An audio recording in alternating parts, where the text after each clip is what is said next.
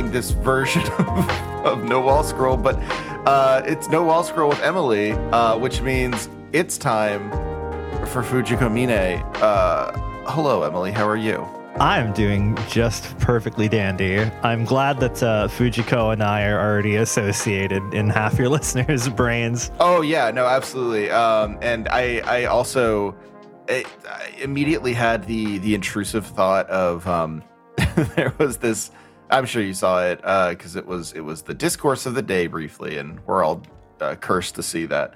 Um, uh, someone was saying, you know, in a podcast, you you get to the get to the interesting stuff first. Don't introduce your guests. Like do do the interesting stuff, then go back and introduce your guests. Everyone's gonna stop listening. Um, and uh, I realized my my attempt to do that this time around, uh, just subconsciously because I was thinking about it, was saying Fujiko Mine as quickly as possible, uh, which is also the the uh, uh, the woman called Fujiko Mine's strategy for keeping you engaged. Whenever Fujiko isn't on screen, exactly, exactly. Yeah.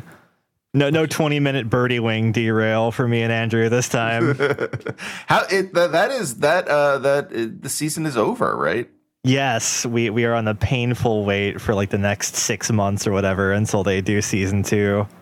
Um, and I hear that it. I, remember hearing that it was not as popular as uh, your boy Kong Ming, uh, which is also uh, over. So hopefully both come back stronger than ever.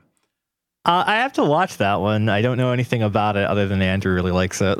I know. I know that it. Uh, see, see, they have not like been as clear about whether or not it's good to me. I think I think they're trying to to keep my tastes unsullied um, to, to to continue this this uh, grand experiment.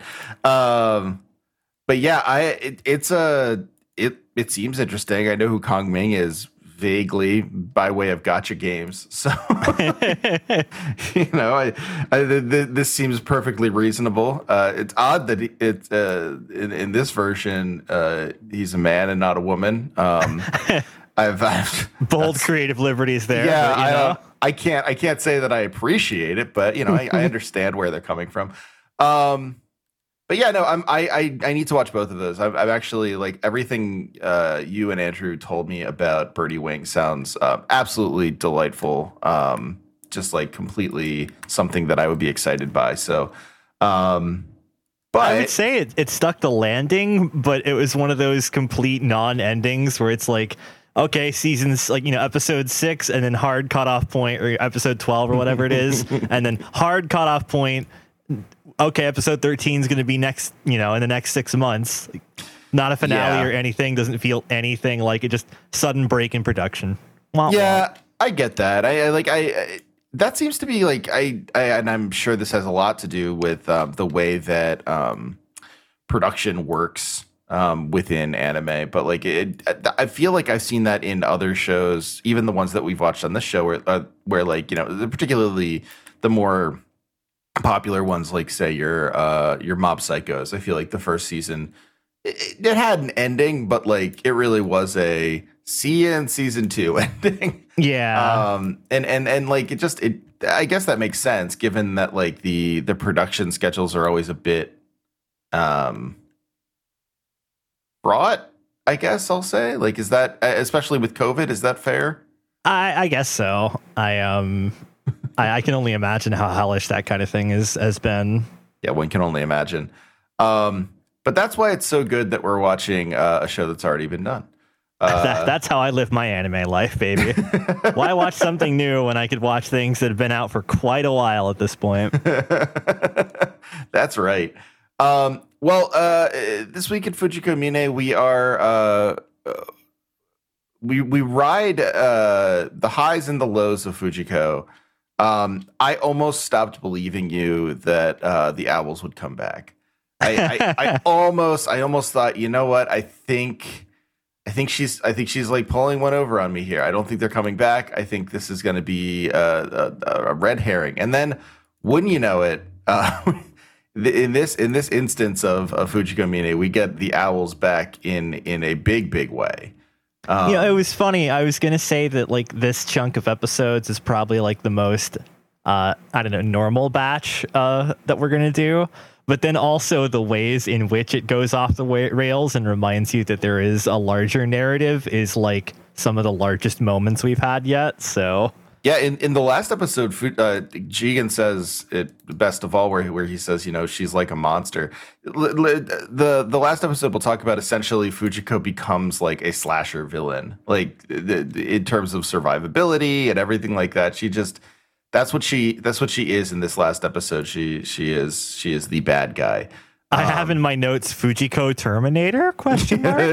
yeah, it's true. It's it's like it's like uh like watching watching her come out of the lava basically or something like that. it really it really is like oh finally we've we've we've we've put this river between us. Oh no. um but yeah, uh fantastic uh set of episodes. I'm really excited to talk about them.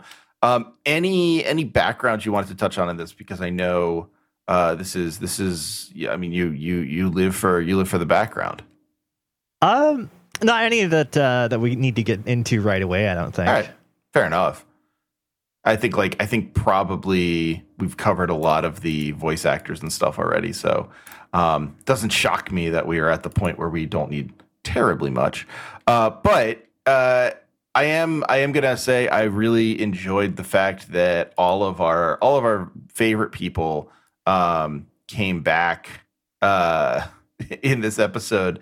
Um, Oscar uh, came back and was ridiculed for his uh, for his hard work again. Um, that was great. Uh, Zenigata came back. Uh, we finally got um, uh, Fujiko was able to tell Lupin that she'd had sex with Zenigata and taunt him about it. Um, just like all all the hits, we we we played the hits really well this time around as far as that goes, and I really appreciated that. Um, I liked all the callbacks. Un- unironically, I thought it was I thought it was very cool that they were willing to give that to us. We're getting a lot of um, you know, uh, characters coming together instead of them being on kind of separate paths this time, and Mhm. uh, that's that's kind of nice. Yeah, no, I, I agree, and that's like I, I feel like that's a even for the little the the relatively little Lupin I've seen like that seems to be like a Lupin thing where like eventually at some point you're gonna see them all sort of in different places or some of them in different places, and then like eventually it's like okay, we- we'll here, here we are, uh, all all our friends are back together again because why not? Like that's that's fun. Like the character dynamics in Lupin are probably the thing that's made it last. Um, you know, what 40, 50 something years at this point. yeah, um, because they're just they're they're so individually strong, but more importantly, they just mesh really well together uh, as as forces, as narrative ideas. So it, it's nice to see um, this kind of play with like uh, you know pairing up some unconventional stuff like like Fujiko and Goemon. They don't get a whole lot together. And Right. they get two whole episodes because we had the one where they meet on the train, and then we have uh, the next one uh, we're going to cover here, episode seven, where they get uh, they get to reunite. Yeah, yeah, that was cool. And also, I found myself thinking at the end of the last episode because we see Jigen and uh, Lupin. I was like, "Pwah, "Where's where's my friend? Where's where's everyone's friend uh, uh, Goemon?" And like the the the show absolutely delivers and gives you Goemon in that last minute. I thought this is like there there are moments where yes, playing the hits is silly, like it it is you know cheap or whatever. In this instance, I really appreciate it. yeah. It, it it it it does a good job of immediately like you know like you start to ask you know where is Goemon and then boom he's right there the show knows what you're gonna ask and it delivers right exactly um yeah no it, it really really good um and and yeah definitely more of an ensemble piece at this point even even as you know i think i think there's something to be said uh for how interesting the show is about like reminding you that it's an ensemble piece and then when it after like right after it reminds you of that introducing more about um, fujiko right? Like, like saying like but don't forget this is a show about fujiko um like I, I think I think it does like an interesting little balance of that. Um, even so far as it kind of anticipates what you might want to see as a viewer, which I, I always like. I always think that's um that's a fun little trick.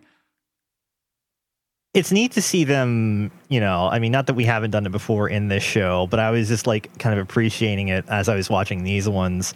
Uh, just how novel it is to have a, a Lupin the Third uh, property episode that doesn't even have Lupin the Third in it. Right. Yeah. No. eh, absolutely. Uh, Like the the the episode with with Goemon is is super fun because there's no Lupin. Like it it really. You know, I'm not. I'm not a. I'm not. Uh, you know, so uh, so idiosyncratic or, trying to be like, uh, you know, super super out there wild to say like I don't like when Lupin's in it. Of course, I like when Lupin's in it, but it is it is also true that like I don't know. It's it's nice to have a little break and just see like, okay, what are these two characters going to be like if they're like in a geopolitical episode together? it's pretty interesting. Um, yeah, so I mean, let's let's jump right into that episode because I think that's uh, it's one of our our most interesting ones. Now, I I said on Twitter this was Che. I think I think the character stand-in here for uh, Latin American leftist uh, revolutionary power from the '60s looks more like Che than Fidel. Yeah, Uh, he's he's like eighty percent Fidel, but he's he's got a lot of uh, Che visually going on. It's because it's because you can't make a Lupin show without um, just getting into the idea of a thin or striking uh, black beard that's fairly close cropped. yeah, the very very uh, stereotypical kind of anime facial hair, I guess. if you're if you're not doing that, then what what are you doing at that point? Um, but uh, yeah, his name his name is uh, what like Fidele Kest. So like Philadel Kest. yeah, Philadel Kest. So yeah, I mean, absolutely, he is. Uh, he's Fidel Castro, uh, and he he's the he's the leader of the island of Carib. Um, I I remember in the old fan subs I had, I think he was they, they went even further with it where he was like um like like I think I think they still used Philadel, but he was like Kesto or something. They really kind of not not entirely wrong. I see what they were going for with that romanization, but uh, yeah, I think a little like more on the nose. it's a it's it's a it's a very like I, I would hate to be the um I'd hate to be the uh the guy who or the the well I would hate to be the guy. I don't know who did the fan subs. Um doing the fan subs for this because you'd get to you'd get to basically like have the uh the the the tremendous honor of figuring out how much romanization to use here. Like is this just them saying Fidel Castro or am I it's like am I being like those I being as bad as the people who like in 1998 were like look how this stuff is pronounced like um they don't make it easy on you but I do I do love how much they play with like uh, uh names someone compared it to uh, JoJo I don't I've never watched JoJo Yeah, I Um, saw I saw that on Twitter. I was going to bring it up actually because it's pretty apt as a comparison. Okay, okay, yeah. I was gonna say I don't know for sure like what what if that is apt, but okay, great. So like when JoJo references like Pearl Jam or whatever, that's that ends up being like sort of similar, where they just kind of have to shift Yeah. the names around. like it, it's it's mostly like you know uh, as you would expect like just pearl jam or metallica or whatever in japanese like maybe one or two of the letters are different but like the the official like english romanizations they kind of have to skirt the line because they know you know this stuff's happening here in english speaking land and people might be a little litigious so instead Yeah. of pearl jam you'd get like pole jarm or something I yeah, I, I, it is pretty funny. Like it is. Um, I I really like it. It struck me maybe about like five minutes in that I should not be taking it so seriously that I'm just like, oh, there's a commentary here, and just have fun with it. Like, Yeah. it- it- it- for a second, you're just like, eh, I don't know, like.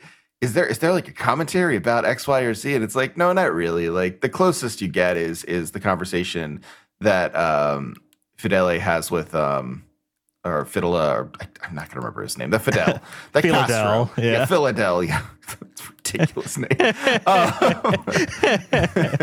that Philadel has with with uh, Fujiko about about idealism, like that's the closest I think you get to like legitimate, um, uh, you know, commentary on politics or whatever. right Um, and that's fine. Uh, the the the names are just very funny. Yeah, it, it's it's called Music and Revolution is the episode title, and um, like the, when they bring up that idealism stuff again, he, he starts going on about oh I like to dance to my own tune, I don't like rock stars, blah blah blah, and then there's the uh, well if you wanted to get in the history books, why not just kill the Beatles? Why not? Yeah, that's like the it, I I loved that so much because of course like you know the show. Someone pointed out too. I, I I'm not gonna uh, go look at my Twitter while I'm recording. It seems like uh there therein lies madness. But um, uh, like the the someone said I, I can't remember who said it was very similar to the or there were shades of the relationship with the uh, the woman who was sent to assassinate uh, Fidel and and sort of like fell in love with him or uh, you know became sort of ab- unclear if it's falling in love or whatever, but like decided not to kill him basically. Right. Um, and yeah, I mean that's there. You know, like I, I I see I see what they're saying, but like it is it is this this sense of like um uh you know like there's there's a there's an element of history here but ultimately like the rest of the show it really is like okay what what would it be like if we just put fujiko in the loosest possible version of uh, a historical context um like there's no cell phones. It's not you know 19 it's not it's not you know past 2000 fairly clearly but the, the rest of the history is extremely vague. And i feel like even in this one you know obviously this is supposed to be like the cuban missile crisis but it is it is extremely vague as well. Yeah, um, I think it was last session when we were talking about the um, the extremely like '70s um, schoolgirl uh, episode I said uh, you, you, won't be disappointed if you want more kind of not really period piece episodes because this is it. this is they, they go hard on it. They talk about the staring contest. Fujiko explains the concept of the doomsday clock. I loved that. Literally, the line is, "Have you heard of the doomsday clock?" and she's not even talking to like anyone in the show. She's just like literally just addressing the audience. Like, are you guys aware of this? You, you hear about this? You, you know about this? Folks. it's so good. Um, but yeah, I mean, it is. It is like it's a funny thing because like the way they describe the doomsday clock and the way they sort of break down, um, you know, mutually assured uh, destruction and all that. It is. It does. It does a nice job of. Um, I don't know, like making clear how ridiculous all of this is. Even the stuff like the stuff that's supposed to be somehow know good because it warns us uh, in the in the doomsday clock or whatever. Um you know that like in in fact like this whole the whole like warring quality of of like yeah we'll all just die. Is it a premature strike? What's the who's going to do it first? It's a blemish in the history books if we do a premature strike. Like it feels as ridiculous as it would in any sort of like 60s movie about the about the concept which i found kind of kind of impressive because i feel like I mean, Japan does a better job of I, this is this is gonna sound essentialist, but I, I think it's true. Japan does a better job of of um, uh, understanding the gravity of of nuclear weapons um, than I think American media does. Yes, um, and this is no different. Yeah, I, I was struck by the same uh, kind of feeling because when I was watching it, I was just thinking like, yeah, I maybe it's just the way that it's framed or something. But like, you know, if I was uh, a complete dum dum with no knowledge of uh, of history or anything, and I was just taking this at face value, watching a Lupin episode. I would I would think that the Doomsday Clock and, and the and the and the nuke mutual destruction. I would think, oh yeah, no, this fits right in with all the other dumb Lupin things I've seen. Yeah, this is silly. This is cartoony. right? Yeah, no, this is a dumb plot. Absolutely, yeah, and like it, it's it's kind of like it it reminds me of the way that that people talk about um, the Metal Gear Solid games too, and the way that like they yes. deal with they deal with uh, you know, nuclear destruction is like oh goofy old Kojima with his goofy ideas. And like no no this actually this is actually real. Like it's goofy but it's also real. Um but yeah he no, doesn't I, even know how a pal key works. What a loser. But yeah no wow, I, cool robot. Woo right over my head. Uh, but yeah, no, I, I, I really, I really liked this episode uh, for like the way it, it, dealt with history or whatever. Like the, the, the approach was very enjoyable. Um, did you, uh, what did you, I don't know if you're reading the, uh, the descriptions on HIDIVE. Um, Andrew, no, I've, I've got the fancy Blu-rays. Okay, I don't know if you've been reading the descriptions on your fancy Blu-rays or if they're better than the descriptions on HIDIVE. I hope so. Um, Andrew will uh, will you know tell anyone who will listen that I am uh, the the you know God's greatest idiot that reads the like the descriptions on IMDb or AniList or something, and it is it's always so bad. Like and and in this one, it was like, will will this like will this leftist uh, revolutionary find love with Fujiko where Lupin has failed? Um, not really what the episode's about, but okay. Sometimes uh, I do dip into the Wikipedia summaries just because I was like, uh, at one point, I didn't want to like go back and, and just check for F- Philadel's name or whatever. And it didn't have it, so I had to do it anyway. But I think Wikipedia's episode summary was just like, uh, Fujiko and Goemon uh, uh, are involved in a plot that may very well lead to World War Three. And I mean, yeah, yeah, you're not of. wrong, but they're also very simple. I'm, they're mainly the ones who stop World War Three from happening.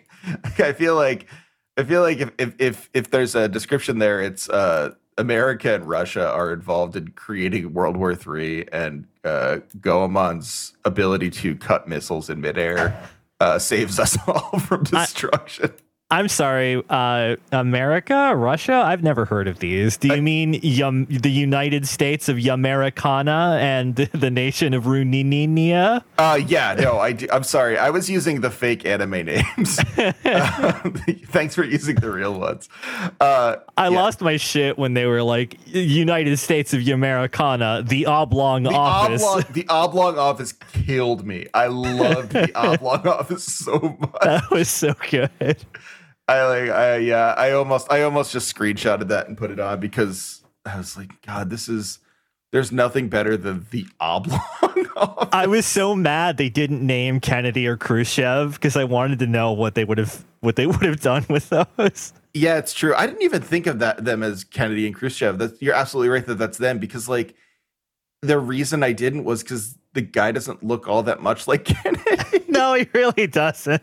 The other guy looks a lot like Khrushchev. I got to give him that. Like that good Khrushchev. Um, I should have I should have watched uh seen what the dub did because I want to know if the dub has a really shitty Kennedy impression. There's impression. a dub? Wow. Yeah. Okay. Yeah, we we don't get that on High I watched it at some point um cuz I for the most part I kind of like Lupin dubs and this one is interesting because it's technically like uh two two different Lupin dub casts kind of coming together because they had like, well, this guy retired and and this lady's retired, so we brought in these two from the other dub for mm. this dub. So it's it's got kind of an interesting, um, you know, uh, story to it. But I remember I did watch the dub at one point and think, yeah, that was fine. I, I, didn't have much uh, high praise for the, it. The the problem is like the the subs are so good, like the the the like I don't know, like the the voice acting for this is just wonderful. The Japanese voice acting. Yeah, um, this one has um, Michelle Ruff as Fujiko, who who played her. She she plays her like all the time now, but mm-hmm. at the time she just played her for like the seventy nine episodes of Part Two that they dubbed way back when. Okay. Um, I, I like her fine as Fujiko. Don't get me wrong, but um, I I feel like she just doesn't capture the the the, the sensualness quite right. Like yeah. the Fujiko she played in the TV show she was in was was the more like goofy cartoon character kind of a thing, and I oh, don't oh, yeah. think she's quite the right fit for the more serious stuff. I mean, honestly, like I I think the the woman voicing Fujiko in the Japanese might be one of my like favorite voice actors ever at this point. Like I just yeah. I, I I love listening to her talk. Miyuki Sawashiro, I one of my favorites of all time. Just the best. Really great. Um, if you needed a reason to play Genshin Impact, look, she's she's in that too. Um, if you're if you're looking to to kind of like you know have something in common with your uh, your like eight year old niece or something. Um, I, I, say that having put a lot of time into Genshin Impact and falling out of it, thank God. Um, yeah, now you, now you're on Honkai Impact, which, which is which is the game for adults. Is Uh, that is that the uh, action figure to Gen- Genshin's doll? Yes, that's well. No, I they're both. I mean, they're both for adults. Uh, very serious people. Um, uh, but no, yeah, it's it's um, I don't know. Like the the the voice acting is wonderful in this, and like honestly, the dis- like the kind of like distance it gives you from the I don't know, like the sense of okay, this is actual history or whatever is Right. is like is so helpful i think. Like it, it's nice to be to be reminded that like yeah we're not actually in america and russia. Like everyone's speaking japanese. Like it's not no one even has a russian accent which i'm sure they would have in, in the dub like Oh, definitely. there's no doubt. just like really really like milking it um and i mean i i get to i get to enjoy that watching the um the black lagoon dub so it's okay like i'm, I'm getting that elsewhere um but I, I do I do appreciate the that the, the the subs and the the Japanese voice acting kind of yeah I mean they oh they add to the dreaminess of the of the whole thing. Yeah, the the performances across the board really solid. Mm-hmm. Yeah. Um, what did you think about the? Did you did you like? What did you make of like the the the sort of like meaning of the uh, of the of the of this episode? Do you think it had a deeper meaning other than uh, oh cool like Fujiko Fujiko has gun Fujiko is is in plane. Um, it, it it tries to ascribe meaning right at the very end. The um the the secret oil oil field or whatever that Right. the uh, former government was after, uh, which uh. Uh, Kest says to the media uh, was was a lie that they that the former government used to try and garner political power, and then Fujiko like gets the secret from him right at the end, and it's it's on the beach and she's she's just chilling topless and Goemon finds her and he's like you know why why didn't you kill him? Um she's like all I wanted was was the uh, oil field and I got that. And Yeah. um I guess the um the implication is that it's just like because Cass says something like um what it really is is something our country needs more of. And I I guess like to me I read it as like just a nice quiet place that no one else is involved in that no one else is is trying to actually invade or whatever Yeah, no, I agree. And like the the I don't know, like the the point of the episode seems to be the kind of I think very common uh you know mediation or um conversation with leftist politics that ends up being like you know, I'm I'm for the people, which means like if you know if you're bad, it means that you you want world domination and want to preemptively strike the United States or whatever. Um, and if if you're good, like like um, uh, Philadel, um, you get to uh, you get to say like I'm for the people, and I don't I don't really care about me, and like really I just like I want everyone to have a nice life. Um, and there's like you know he's called an idealist and everything like that. I think it's I I do think they they do a nice job of like playing around with the idea of like oh you're a rock star and how uncomfortable that makes him. Um, Yeah. I will say that like that's that's pretty pretty effective. I think uh, I think it does do a pretty good job of of still tying you know the nonsensical eh, you know matters in the huge case of the world that you know there there was almost a World War Three and all, but um, tying that to Fujiko, what does it really matter? Yeah, but exactly. the- thematically tying it to like her just wanting somewhere quiet to be, maybe, and then deciding no, that isn't what she really wants after all. I Yeah, think I- it works. Yeah, and I thought this was a good episode for like bringing up the concept of like what do you want Fujiko? Like cuz this is like the first time people are asking it and I'm I'm noticing that she's like hesitating. Like there's there I mean this is obviously um this is obviously something that uh is is like clear in the show from um uh the start. But like the the the way that she is not just giving different answers um but like doesn't actually have an answer is it becomes clearer like i I feel like in this episode in episode seven um than than it has been maybe maybe you know maybe it's clear like that in the episode where oscar is at the girls school but that is more of an oscar episode than a fujiko episode if we're being completely honest and I do like the way they um they kind of integrate that into like it, it half of it is her framed as her teasing Goemon being kind of coy about what she wants or does not want. But then also, you, you as the audience get the clue that maybe she herself doesn't really know. Yeah, no, exactly. Because like there, yeah, that's that moment where she sort of repeats it to herself, right? Um, yeah, she gets to do the she gets to do the um, she gets to do the thing where she um, uh, asks him to put oil on her back, um, and then like he he gets all bashful. Um, she gets to call him Mister Boyfriend, and it's fun and coy and stuff like that. But it is the first sort of indication that there's something um, I don't know, like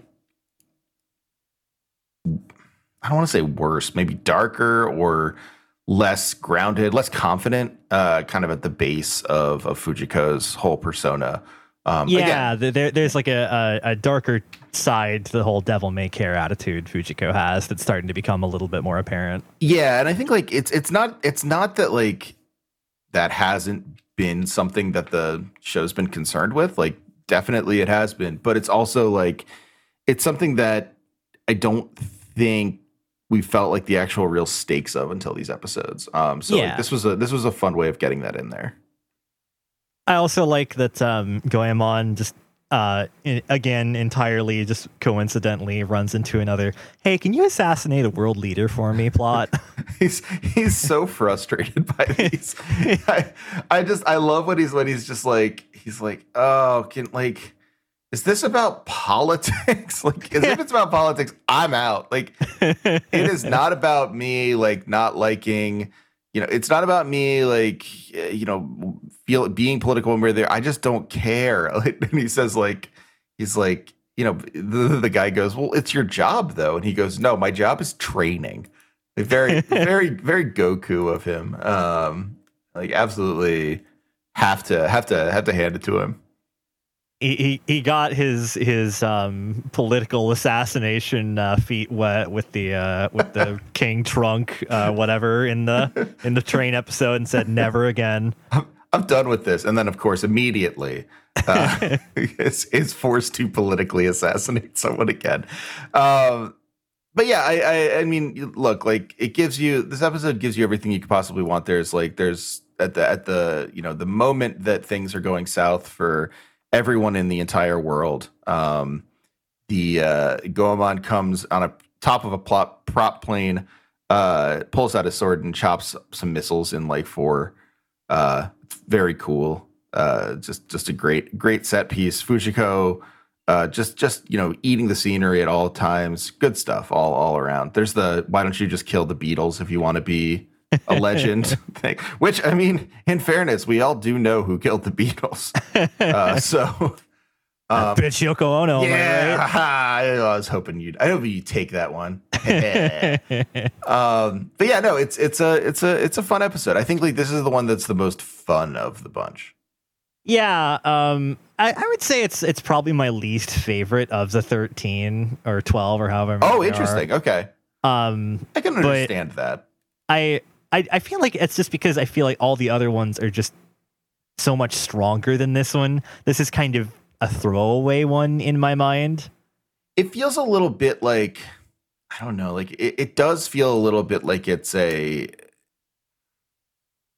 I don't really know how to say it. Like it feels a little um silly, I guess. Like silly in the in the like Lupin sense of like, oh, this is just one of the episodes. Let's let's like let's put him somewhere tropical. Let's make it an air battle or whatever. Yeah, um, I, I, hate to say it, but Goemon showing up in a plane to slice some missiles is is kind of trite at this point. He's done it more than a handful of times. Totally fun to watch. Like absolutely, I will I will oh, stand up and really shout well. that it's great. But like, yeah, no, it, it, you'd expect it. It's fine. I think I think the the sort of like oh, this is the Cuban uh, Revolution and the Cuban Missile Crisis thing behind it is sort of, I don't know, it, it it's not particularly um, good at covering the fact that it's kind of a filler episode. yeah, it's just not as well integrated as the others, in my no. opinion, because I mean, compare this to uh, uh, Jigen and Lupin in the Pyramid, for oh, example. Yeah. It's just that that that has a lot more to do with um, you know those two characters learning a bit more about their interiority and how they react to Fujiko and how those three get along with each other. Hence the blood soaked triangle title. And um, but this one, I mean, I get that there's not a whole lot you can really like do for Goemon because he's he's just a simplistic character in general. Right. But there's just not a whole lot of it, it's more concerned with with the aesthetics of the Cuban Revolution than it is. Oh, one hundred percent. I mean, Lupin, the I loving the loving quality with which they made Che Fidel is uh, is, is proof of this. Um, I do think, yeah. I mean, I, I think if you you're right about about Goemon being sort of a difficult character to write in this in this show, but then like there is the episode with like uh, Fujiko as Maria, and that like which is an excellent episode. Yes. Um, so it's like it's like they could do it. This one just didn't land as well. Yeah, that that had like the um the the, the secret weapon of being the Goemon introductory episode, so it had a lot to lean on with like how we introduce this this silly character and but how do you utilize him in this episode just isn't quite as well realized. Yeah, I would agree. Um, also, it just doesn't look. I mean, it's it's it's a bummer because it's just like it's not as good as the other two episodes we're going to cover. So, I mean, that's that's not its fault necessarily. It's just where it lands in the in the run. Yeah, I mean, I don't think it's a necessarily bad episode. Oh, it's I fun just- to watch. I would say, I you know, you put it on, I'd watch it. But uh, oh, totally. Yeah, It it's just out of the out of the thirteen or so. It's I just don't think it's uh the strongest. yeah, I would agree. Um, so the next episode, what do you think of this one? Episode eight, Dying Day. Now this one, I like this one. This one's interesting. we can we can it, i think what's most interesting about it is that um we don't we get a we get a sense of like um what uh what the the the people making the show think a lithograph is Y- yeah, that that was pretty confusing. I, I ah the lithograph it's been burned by arson it's a giant tree i i like I, holographic lithograph. Also, it's the world tree. Also, by the way, it's, yeah, exactly. No, it's it's it's important. It's wonderful. Um, I mean, listen, like God, God bless, uh, God bless old um, whoever was whoever decided that uh, a lithograph is now a sculpture. Um, I'm I'm right there. I admire I admire the vision. Absolutely. I mean, you, you have uh, Junji Nishimura to blame for this one. He he wrote it. Um, Okay. He was a director uh, for a couple of different things. Uh, he did some of uh, Ranma. He did uh, Simoun. He did some of You're Under Arrest, including the movie. Ooh. Uh, Neo Yokio, the the classic Okay. among Toblerone lovers. Uh, as a as a writer, he also he, he wrote and directed Bakuon, which I don't know anything about, but I do know the name of. I feel like people might like it. I don't know. I, I feel like I've heard that name before. Um, I mean, listen, like I, I think it is a, I think it's a very bold, um, artistic statement to say this is a lithograph, and I'm for it. like if you, if you want to mess around with like what what a lithograph is or isn't, uh, and and take it as far as to say it's now a sculpture, um, at my my long um my long like uh desiccated sense of being an art critic uh, immediately jumps at this and i say i say right on this sounds good to me um although it was hard to figure out what was going on at first but i loved it um, Totally. Uh, th- this I, this one is definitely like maybe watch it twice to really like soak it in because Yep. it's, it's it's weird in the good way though. mhm, yeah um i really like um so i really like the uh I, don't know like i really like the sense of um i don't like mysticism plus like a kind of like deeply troubling uh organization in the shadows plus this like the skullduggery plus yeah there's like there's a million things. Like eh, for how much people love to post any uh, cross that Hideaki Anno has ever uh, asked someone to include in, in in an anime. Um, I'm surprised there aren't more people posting the the eventual fate of the uh, dying day fortune teller. Like the the the cross hit by lightning, fire, death by fire, right before midnight. Very good, like ex- excellent, just on the nose. Wonderful. this episode is is paced so wildly. I kind of love it. It, it like this one and the next one really do feel like I I remember like so HIDIVE a description of the of the ninth episode is like uh like basically they, they they sort of like lay it out like uh okay this is gonna be crazy. Like because it's like Jigen and Lupin a steam room and and uh and Fujiko's going nuts. You better tune in. Like um I feel like on some level they're right about these episodes getting more and more surreal. Like they feel they feel almost like a surrealist film or something like that, where like the pacing is intentionally thrown off and and off putting and strange um, in order to to kind of get you in the right frame of mind. Um, like the the the the sense of the whole thing stops being super important, um, even Yeah. more so than in the first few episodes. Like on the one hand we are we are going downhill we are picking up speed at an incredible rate but also the setup is so like meticulous and and well done that you're you're just like you have enough time to just stop and smell the flowers while you're rolling down the hill Yeah, exactly, exactly. Yeah, no, that, that's that's really well put. Because it's like you know, the, the episode has it has the the first sort of like Lup, Lupin Jigen team up uh, for real.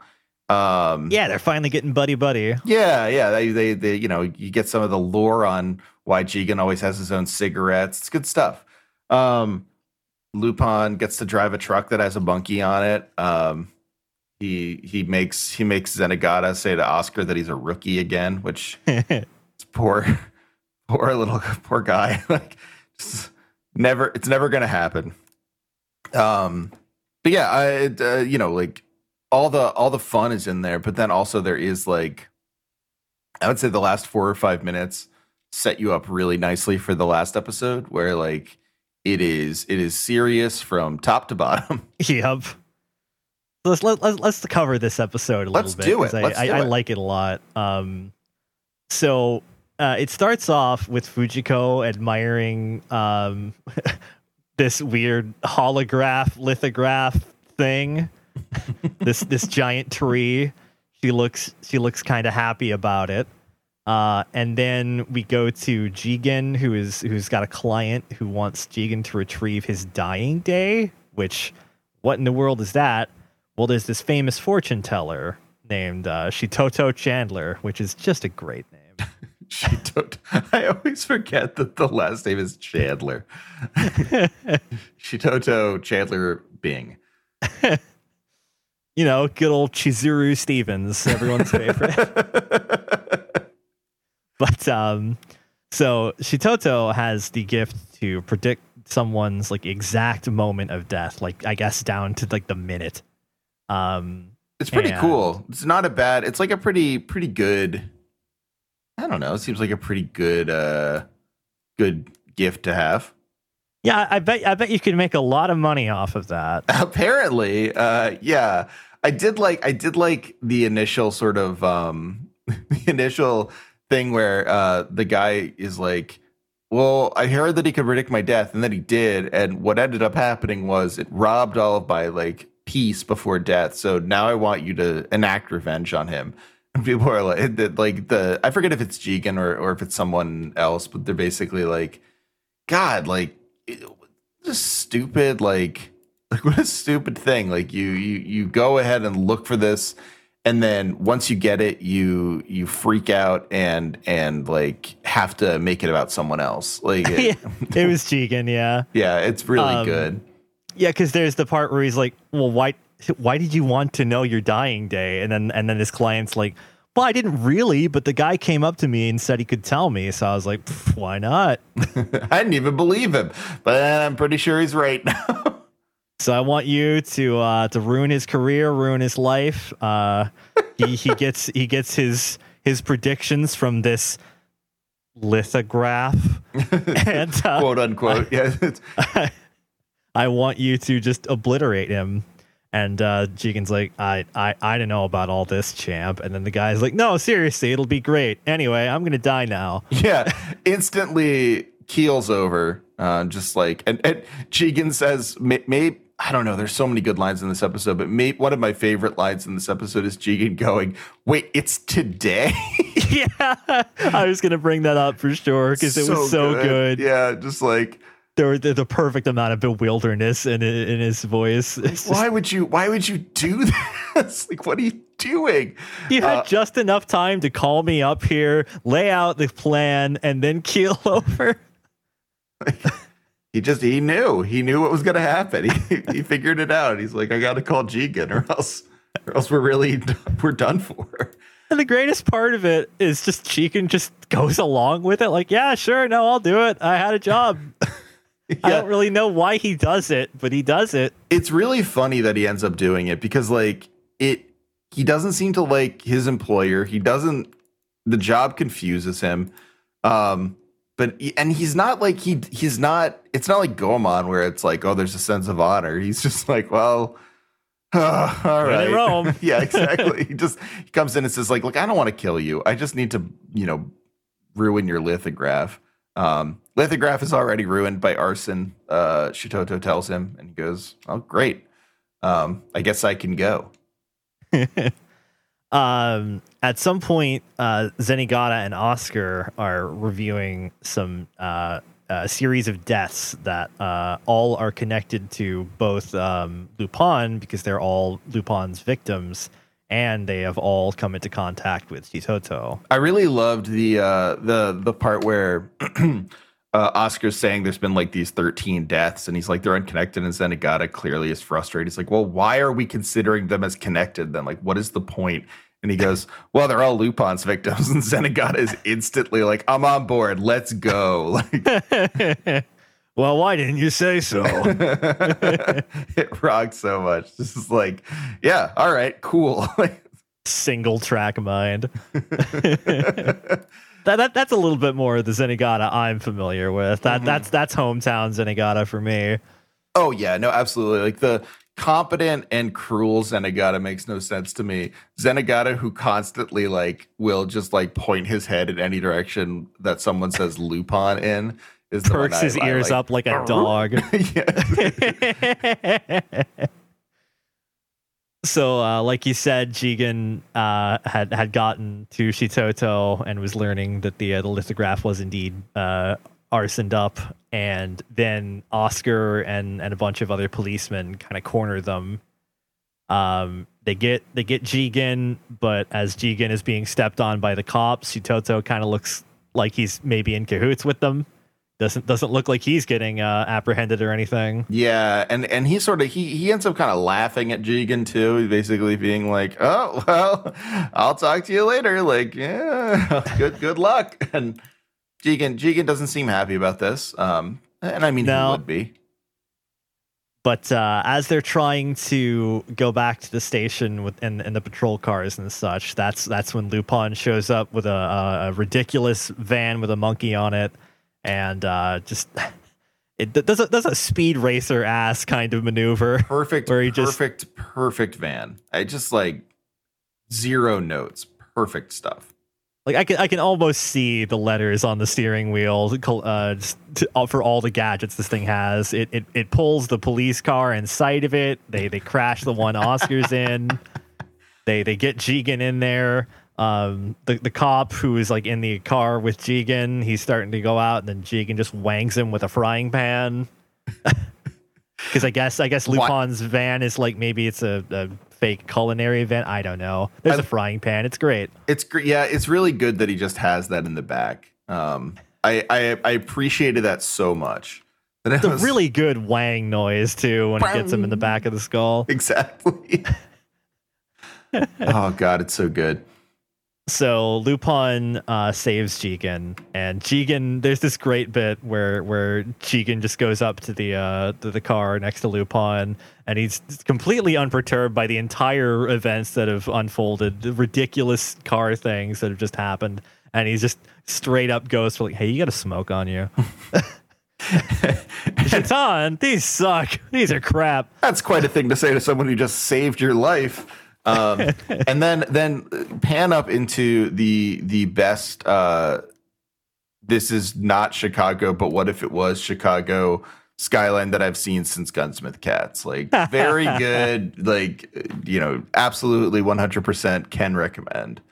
Uh, Jigen and Lupin riding on the 9094 uh, for for our Chicagoland friends. But yeah, so this this is where the the episode kind of kicks in because you get you finally get the team up that we've we've sort of like been been hinting at this this uh this this meeting of the minds essentially. We last saw them uh, decide they had no reason to be at each other's throats, and now here they are, one of them busting the ass to save the other's ass. It's cool. Like it's it, it is like I you know, there's a I don't know how to say this. Like there's there's a clear sort of like camaraderie between uh Jigen and Lupin in in the in the show itself. Like, you know, obviously that's sort of like a major major part of it. Like they're always together. They're they always sort of like well, not always together, but like whenever they're working together, they sort of have a an understanding of like, you know, the way each other works, like they trust each other. Um, you know, it, it's always like in this episode is the first time where like Jigen is on a roof like sniping first time you're, you're like, oh yeah, that's just like that's just like you see him in Lupin all the time. Um, he's just he's always like in the background, ready to help. Um, and there's like a there's a kind of like I don't know how to say this, like a sentimental way of getting there. And I'm I'm pleased that they didn't go that way. Like I'm pleased yeah. they were sort of like they were like, no, no, like these two are just they're they're still like you know the old they're they're just knuckleheads but they're gonna they'll get there slowly. Like they'll sort of just learn to trust each other. Yeah they, they don't put a whole lot of weight on it at first. It's very much like i don't know when you finally go all right coworker i'll go drinking with you. Yeah exactly. Yeah yeah yeah. It, it is it is a it is a like okay i guess i guess we're buddies now Um, but yeah, no, it's it's it's really cool. Like the um, uh, you know the the the kind of like uh, camaraderie between them and the, but also like the the the grudging sort of like a fine. This is boring. What you're asking me to do and stuff like that. It feels it feels good. It feels like it feels both um, true to the series, but also um, kind of its own thing. Yeah, the the reason Lupin does all this is because Jigen was clearly like trying to do something with Chitoto, and it turns out Lupin uh, has heard of everyone uh, who Lupin himself has been involved with uh, dying, and Chitoto being sort of a, a, linking thread in this whole thing. So since he's got a little bit of information with Jigen, and since he saved Jigen's butt, he's like, "Hey, are you in?" And then Jigen's like, "Well, I don't want to owe you a favor, so yes, yes, I'm in. I guess. Yeah, exactly. Um, it's really good. It's like it's it's exactly what you'd want to see. Um, and it's good that he is because um, we find out essentially that um, it's not just Shitoto, uh, but also um, also Fujiko. Fujiko is involved as well. Yes, there is uh, a little bit of a flashback sequence where um, Chitoto is given uh, the task of forcing the knowledge of death to the uh, the victims of the third by uh, a man with a spooky owl head, one that we've uh, been seeing throughout Fujiko's little episodes.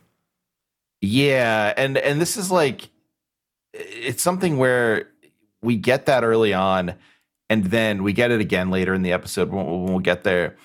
And this is the first time that the spooky owl head actually feels spooky in, in in the way it should like like troubling almost i guess like not yeah. just like oh weird like a, an owl guy like it, it feels kind of like awful to look at because all the other times they were just like i guess um like fujiko's memories or or just a, a nightmare maybe or a dream just some sort of like heightened um not quite reality right. um like weird imagery thing owl people. But this one there's just a regular ass guy with an owl head in real life interacting with a character incredibly terrifying exists. person. Like yeah just yeah.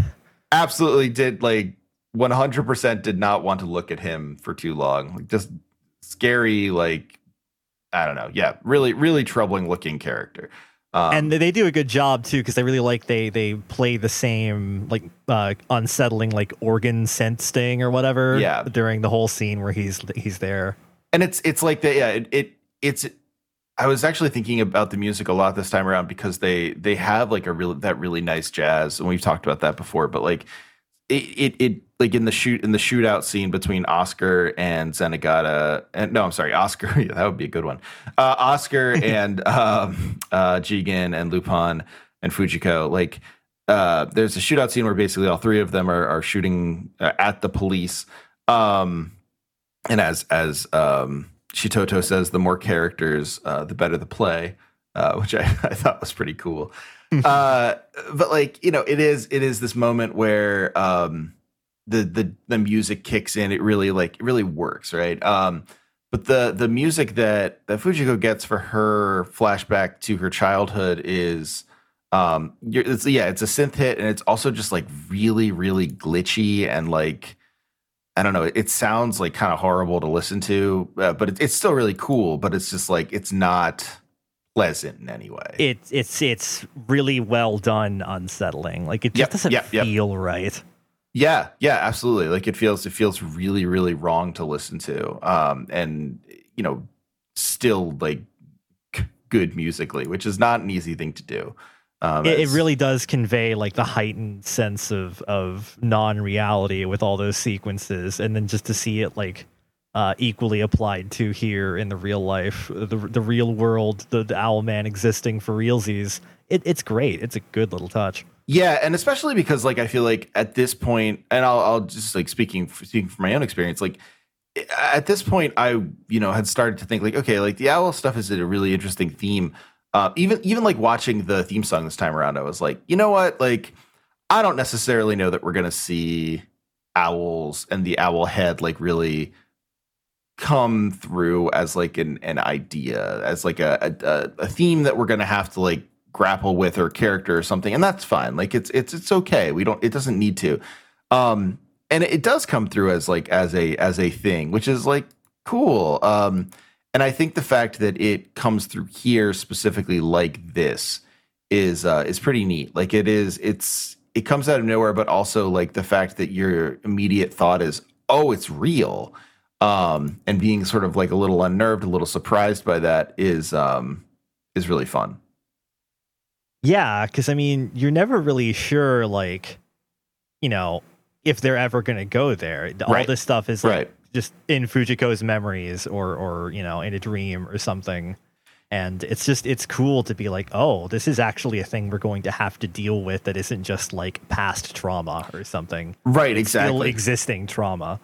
Right. And like it it is like, you know, it would be I mean, it would work uh, still if you did like, okay, this is about this is, you know, Fujiko is dealing with this and like the owl is uh is like an emblem of it or something like that. Like, sure, that works too. Um it's just like it, it it's so much more interesting that it's actually like a real thing, as you say. Um and also you get to sort of see the first time I think I mean maybe there there were other times, but it's the first time in my memory that Fujiko kind of like cracks a little bit at the end of this episode. Yeah, um, like the closest I can think of besides that moment is um when she's near the aqueducts in the uh, in the Fan of the Opera episode. Mm, yeah. Because she like she she just pauses and then like the she she remembers the words of the why they're calling it the River Oblivion or whatever. Oh and yeah. she she kind of like she she she triggers her own little episode there, but it's very brief and it's like very uh very quickly um broken off by um her getting ambushed or whatever. But uh it's definitely a lot more like palpable this time around. Absolutely, yeah. So um the the the way we get there is essentially um Jigen and well Lupin finds Shitoto uh and Finds him by teleporting in the back of his car. yeah, it- don't don't worry about it. Lupin's very good at getting into the back of people's cars. Uh Very Lupin, very nice to see. Brings me right back home, etc. Oh, yeah. Nostalgic. it's it's really good. Um, but yeah, so so Lupin Lupin shows up in the back of his car. Um, we basically get a moment where um, Shitoto's like, "Well, uh, so what do you what, like, what are you gonna do to me? Like, what is what's the like what's the idea here?" And and he's like, "Well, I'll shoot you if you don't tell me about like you know why you're." Why you're killing all these people, he goes, I'm just predicting their deaths. And he goes, Oh, there's a lot of ways to kill someone. Um, what about a tiny pill that can like that can live in your stomach for years? Um, and Shitoto Oh, that you says- that you feed your victims by uh, by inducing a hypnotic state into them. And Shitoto snaps his fingers and says, "Ah, you got me, Lupin. That is what I do." um, one of one of the more wild uh, speculations, but it is it is how Shitoto one of the ways that Shitoto manages to uh, to get to his victims. But as as Lupin points out, there's like you know you can always um, there's ways of killing someone basically. Like you can you can you can always find ways to kill someone over time or like make sure that the time of death that you predicted uh, comes to pass. And shitoto says yeah okay you're right. Like i used to be better at this but i lost the gift. Did you pick up um the like I, I didn't really notice it until this this watch through, but um the way like Lupin is is talking about the the like oh you you you put them under the influence with like you know some sort of hypnotic drug or anything like I, I forget the specific way he phrases it but it, it immediately um, made me think of the the first episode the uh, the Fräulein Oile cult and their their weird um uh, super drug or whatever Definitely, yeah. No, no, totally. Um, I think it's a good callback, and like honestly, a lot of the, a lot of the, a lot of the things they talk about in the heist elements of these episodes, like brought me back to thinking about, like especially in the last episode too, where like the the the idea of the, well, we'll get there, but the painted woman as the treasure, um, and you know being careless about the merchandise and stuff like that, like it, it, it does like there's kind of an intensification of the heists in a way that like they become more serious the second time they come around. yeah definitely. Um, but yeah, no, I I I, I like that too. I, I hadn't really thought about it as like a, a an explicit commentary on it, but I think you're totally right. Um, or like a callback rather. Uh,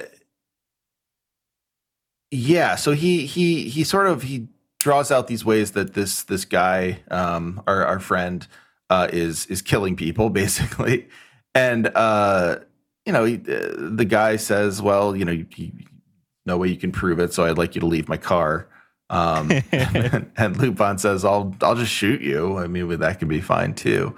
Um, and so he he eventually just takes him to the the drop off point because he knows he's getting the lithograph. Um, and who should be uh, selling the lithograph but Fujiko herself? But it is important to note uh, that Shitoto does say uh, to Lupin that he, uh, under threat of gunshot to head, uh, that he apparently uh, is is being forced to do this by someone to test Lupin Very to see if he is fit for Fujiko Mine. and and, and Lupin says, "Ah, he interesting." Um, it's like Even he's getting involved. this is like the strangest. I I feel like Lupin's uh, uh, um, priorities here a little a little wild. Um, Some somewhat skewed, maybe. just like just like oh, a guy's involved, some some mysterious guy. Well, now I'm now I'm invested. Not Consider my interest peaked. you don't say some strange mysterious figure.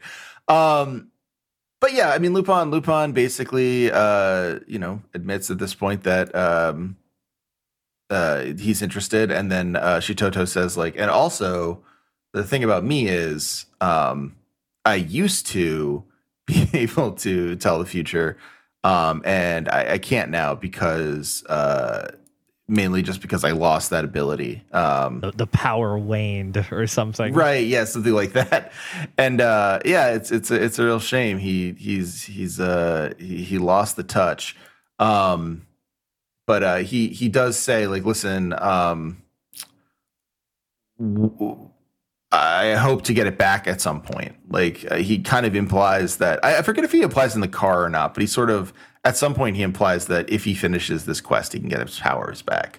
Um, yeah, maybe maybe that's part of the deal with the Owl Man, perhaps. Right, right. Um, so There's a great little bit where, Oh, yeah. um, uh, you know, they're they're uh, Fujiko's there trying to sell back the lithograph, and uh, it's a very pointless little diversion. But I feel like someone was like, "Wait, we're doing a Lupin show, right? So at some point we have to have like the perfect latex mask thing going on." yes, yes, so good. absolutely right there for it. I love it. So it's Lupin disguised as Shitoto trying to buy the uh, the thing back, and then Fujiko is immediately like, "Lupin, knock that off!" Like, what? How'd you know? I saw you from behind the pillar staring at my ass. Come on. Shitoto wouldn't do that. Only one person would do that. I really wish Shitoto, like in the trunk, was like, "I would have though." it's, it's fine. It's a good one to me. I like it. It's an extraordinarily fine ass. I, I do like I do like how just like miserably like used Shitoto is in this in this episode. just yeah. absolutely like I, I mean not that he's a good person necessarily, but like I'm not even sure he deserves all that he gets in this episode. because because when the reveal for that happens, they of course like pop the trunk open, and he's you know gagged and, and got his wrists tied, and Lupin stole his clothes, obviously, so he's in nothing but his embarrassing box. Yeah, absolutely, just like just looking like the ghosts and goblins guy. Like it, yeah, it starts pouring rain. poor guy. Like I, I, not not a good person, obviously, like a murderer and and putting everyone through hell, but. I mean, you start to feel for him. He's used so badly in this bit. Um, but at this point, also, uh, the police show up. Um, this is where the police show up, right? They also Yes, show up exactly. here. Yes, there's two times they show up. Um, they- Shitoto says that like th- th- this is the part where Shitoto is like, oh, um, you know, by the way, my powers were real. I hope to get them back someday. Right. Um, and then he declares like, my final act is going to be telling you your dying day, Fujiko Mine. And she's like, uh, that sounds stupid. didn't, didn't you just say your powers weren't there? They weren't real or whatever? I don't. I'm not really listening. I, I don't really care about what you're saying. I right now. really liked like when when he's like, "I'll tell you your dying day," and like it is it is like a it would be like a a, a shocking thing to hear someone say, and Fujiko just kind of laughs. She's like, "Me? like, why would you want to do that? Like, do something important." Like, the very a very uh Miss Krabappel like ha like no not me. it is a very miscreant.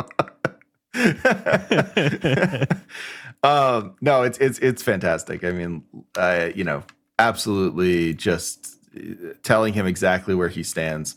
Um, and he does it in such a dramatic way too like the framing of it's like very very like uh cinematic like you know you got the shot of him like you know arms arms raised to the heavens the camera pointed up at him the, the lightning strikes i will tell you your dying day no everyone just starts kind of laughing.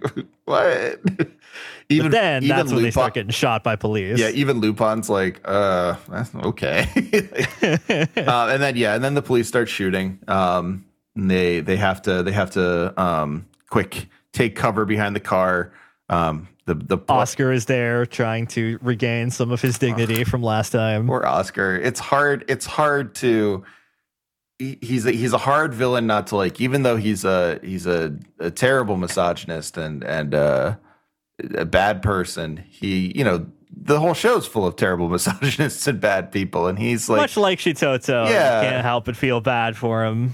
Uh, yeah, exactly. It's you know they're they're all kind of uh, Lo- lost Jigen to a wacky racist shenanigan happening.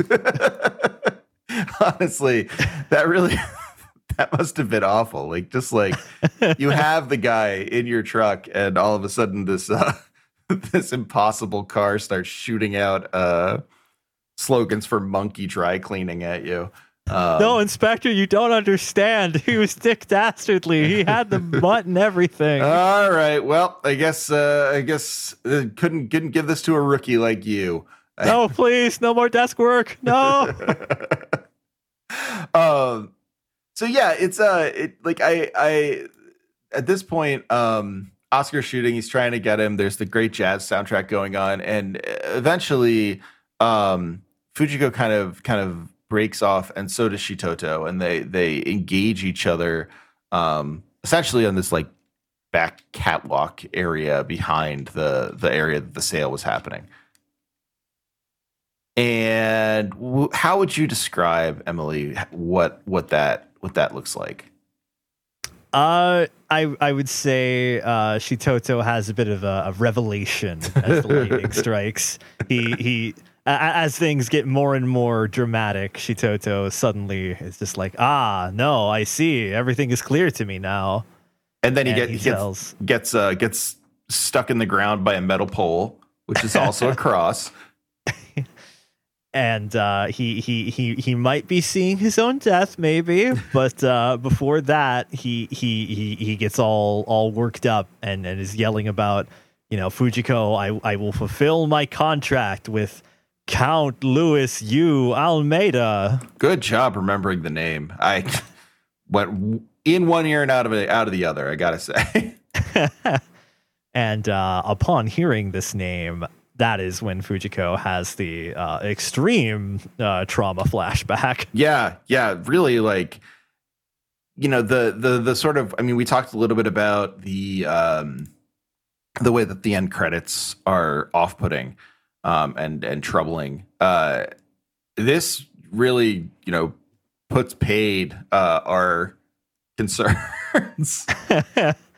Th- th- this is this is one of the most like uh well this is kind of fucked up bits yet yeah, exactly. Like there's like and not I mean honestly just like Fujiko remembers having a hand put in front of her face and uh and the the owl man like laying down on top. It's like really really awful. Like yeah like he, he reaches through like a magic barrier and the next thing you know he's just like forcing himself on her ugh.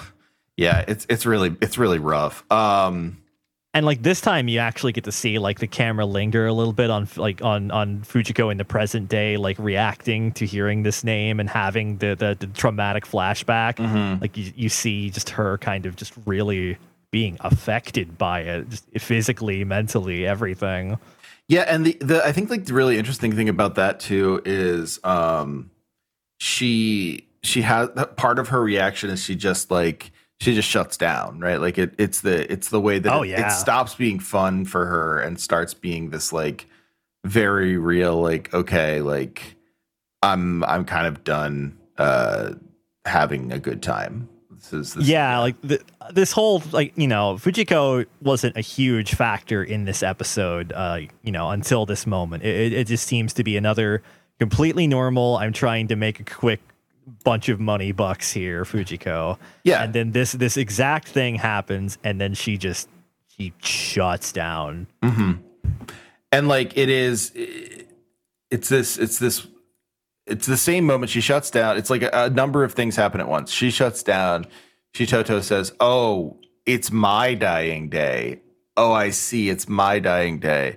Um, and Fujiko sees there's a a uh, a broken wire on the ground, uh, an electrical wire.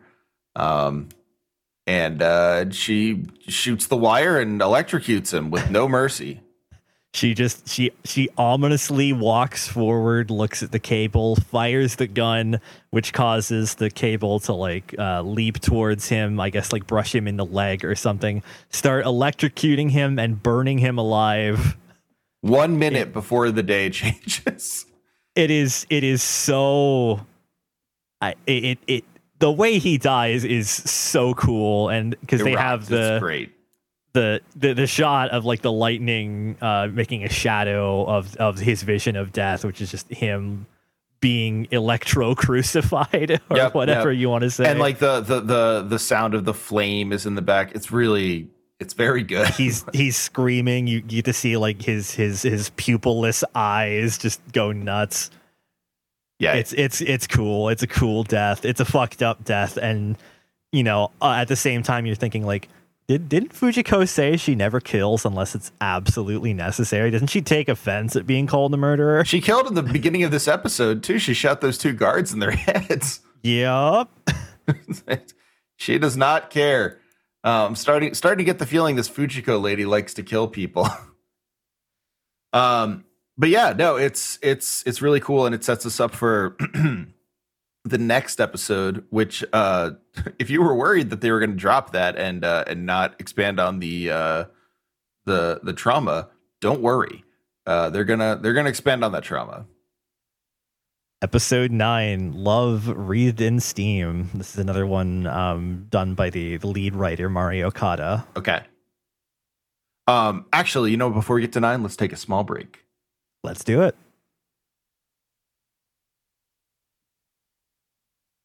All right, so we're back. Um, you were saying before we left, Emily. Uh, this is uh, Mari Okada. Yes, she's done. Uh, I think she does like I. I let me. See, I have the number here somewhere. Um, she wrote seven episodes of this. She's, Oh, wow. she's the uh, primary writer for it. She's she's the script supervisor, so she checks everyone else's work and makes sure it it fits in with everything else. Sure. Um, it this one's a doozy. This one's great. It it is. Yeah. It's um. So I mean, we we started off with um, we started off with our our new our new best friends, uh, J- uh Jigen and Lupin. Um, they they have another job going on. Not only that, but they've taken a little vacation to uh, the land of the rising sun. I love I love that like this one starts in the same way that I that I expect like a lot of sort of like goofy fun I mean not just anime but any sort of like two guys like sometimes they fight but they're best buds kind of like uh crime drama or whatever to go cuz it's just like it's just Lupin and Jigen um Jigen is trying to win at this crooked game uh shooting game. He can't win even though he's like you know obviously an incredible shot.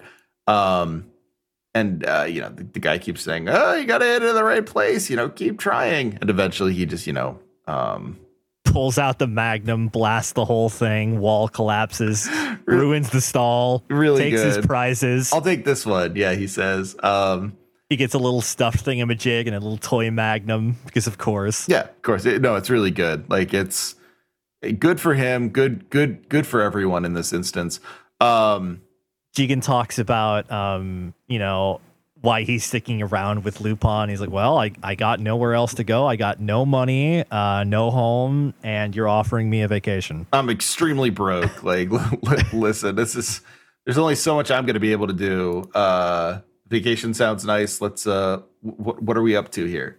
Um and what they're up to it turns out is uh stealing something. They are, uh, they, they make it to the, the human art exhibition, I guess, of, of this festival. it's a yeah and and the artist is trying to make he's a he's a real andy warhol looking guy. Um, Yeah.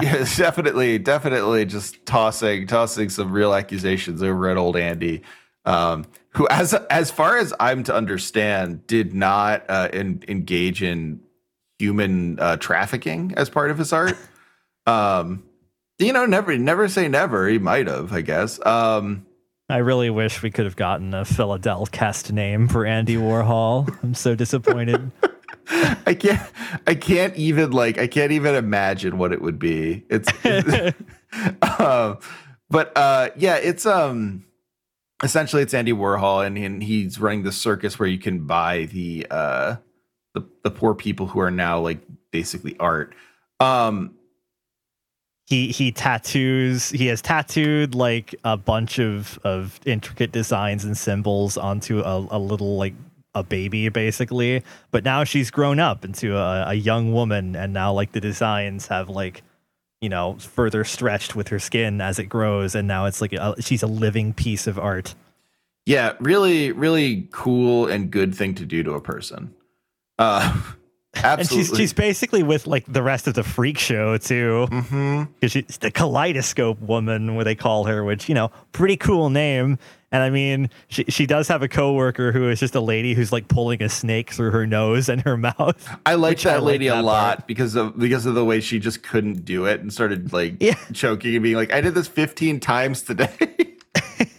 yeah she's she's got kind of like an accent like sorry y'all it's really good Like, yeah, no, it's okay. That chick queen. rules. Yeah, like you take a rest. you you earned it. Um, but yeah, Uh, another bit I really like too is that uh, because it's this festival, there's a lot of foreign tourists, Mhm. and they've got their little um their little portable like translating Walkman that's that's going through the narration of the stage show. I loved that. I really liked that a lot. Uh, I liked that like there there were a bunch of times where they were just like the tourists would be like, "Wow, I'm here geishas! Oh my god, woo!" Geisha, Japan, Yakuza. It's really good. Very good. Yeah, definitely. Like, just please, please tell me how uh how much of a pig I am. Um, I'm I'm here for it. Uh, Ve- very uh, Yakuza side mission foreigners. oh yeah, absolutely. Uh, it's true. They would absolutely fight Kiryu uh, for no good reason. um, but yeah, it's um, in this place. Uh, you know, like they they they find this woman who's been tattooed. They you know, there's all sorts of people who there's all sorts of things you can buy in the magical realism carnival of human art. Um, but this woman uh, is is what's being stolen, and uh, and Jigen and Lupin have a plan that you know instantly goes awry, which is fine. Uh, it's it's how it goes. Um, but they uh, they have to get up on stage and try and, and try and steal this woman, and they are being um, uh, blocked by someone who looks like she's wearing the same thing as this woman was before she got on stage and took all her clothes off. Uh, we don't know who it is, and and I I for one have no idea who it could possibly be. Well, after a little bit of commotion, after the, the figure tries to uh, to make away with the girl, and and and Jigen uh, goes through with part of their plan and, and takes out the stall, the uh, the the cloak is pulled off, and it's Fujiko of all Oh, people. Who come would have known? At this point, though, it's is where the episode takes uh, a bit of a turn away from its formula. Uh, as uh, you know, Lupin and Jigen grab the girl and run away. Um, and Fujiko is just trying to blow them all away. Like she has zero concern. She's for out for blood today. She like she wants to just kill uh, all three of them. And as uh, Lupin Lupin gets to pull a uh, maybe it's that time of the month as the yes. as the as the show as the uh, the shot goes ominously to the moon. Um, very very good. Like very Thank you, Mari Okada and Sayo Yamamoto. very very good work. Um, absolutely appreciated. Um, but uh, as we find out, it's not that it's that time of the month. It is it has something? It's it's much deeper than that uh, for for Fujiko. Um, but we don't find that out until the end. Un- up until that point, she is pursuing them with a uh, with a a truly terrifying uh, verve. something I think is interesting is that um, I, unless I'm mistaken, unless I, I, I misremember, this is the first time we've seen Fujiko in like the sexy spy cat suit. Yep, I think you're right. Um, which is a fairly common look for her in in Lupin, right?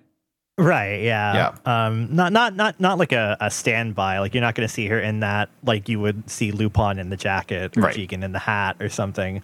But you know, it's definitely um. You know, Fujiko shorthand. We'll say. Um. And I think it's interesting that this is the first time they they they choose to depict her in that way because all the other times, you know, she's she's you know having having her little caper in her little outfits, have, having a time. But this this feels like all business, no fun, and she's just she's got the machine gun just going, trying to gun them down. Yeah, and like not just like in in the fun kind of teasing way, like up close, personal, trying to shoot all of them, including the girl, uh, which surprises uh, Lupin and Jigen, um, as as well you might imagine it would. But they managed to get away, and they're hanging out in their hotel room. They're all they're all in in kimonos now.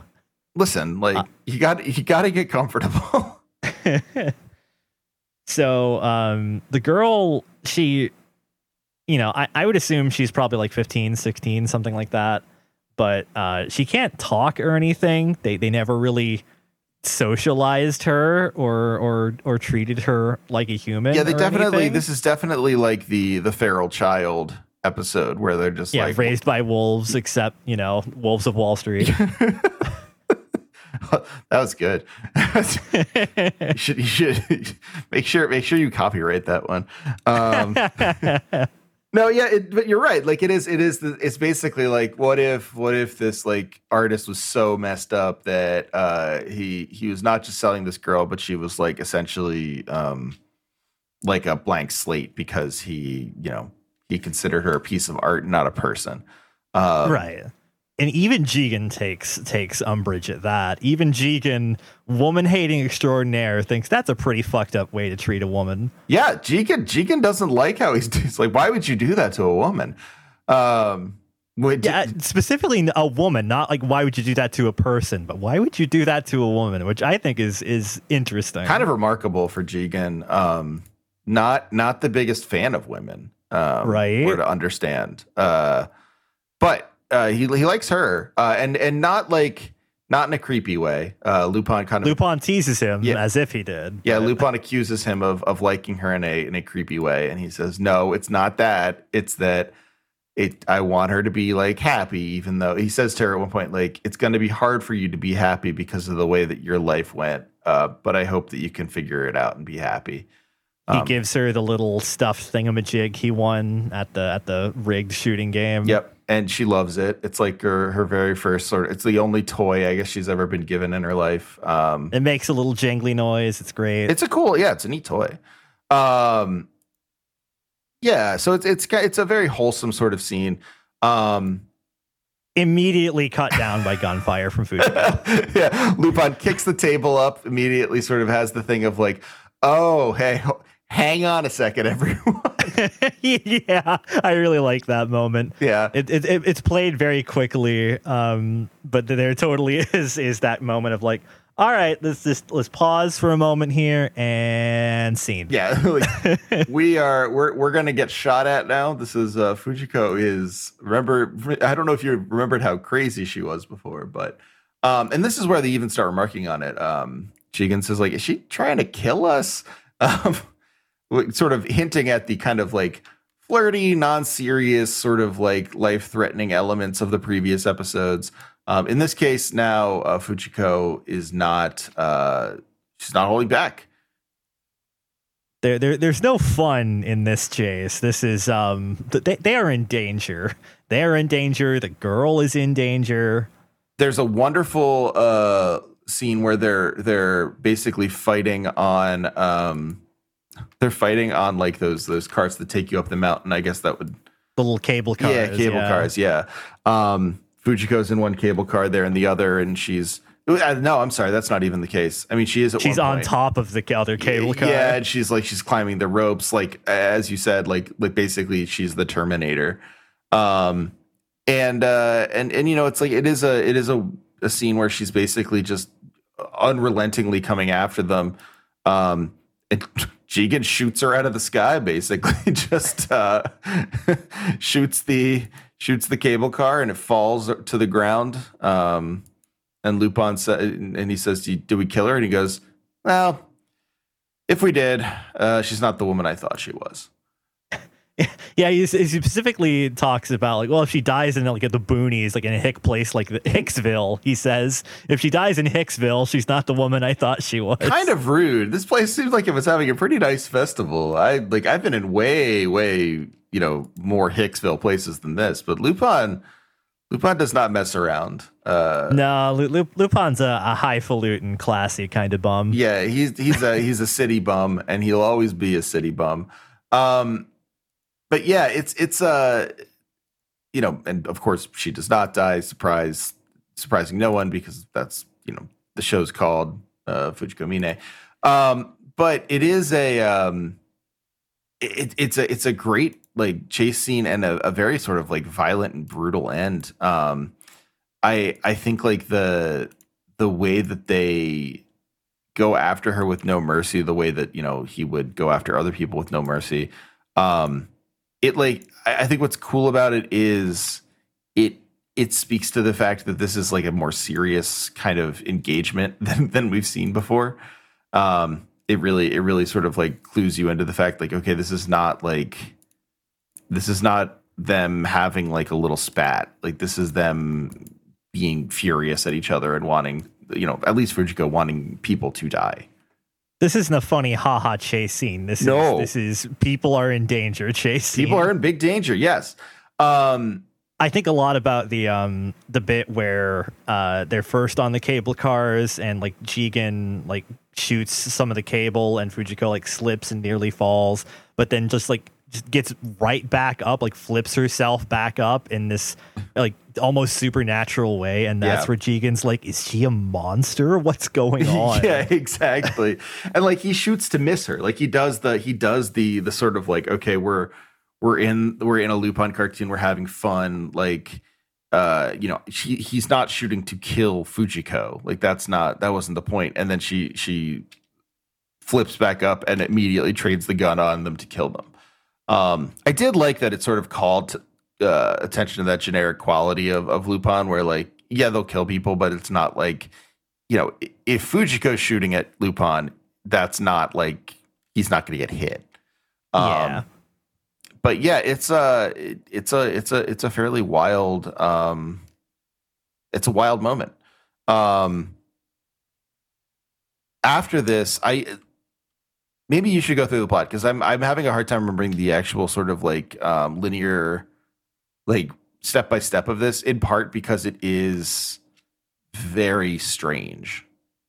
Uh, you're doing a pretty good job. Um, right after Fujiko, um, you know, get gets shot down. There's um, I guess a bit of a flashback. Um, Fujiko seems to be um in another in another guise in another um probably you know find a rich old man fuck him steal his shit kind of uh kind of ruse going on I thought they were in love. she she's decked out in in some really fancy uh, clothing. She's just hanging out with him in his fancy house on his fancy sofa, watching Home Shopping Network. Yes. but it's like it's like Home Shopping Network for uh for the criminal elite.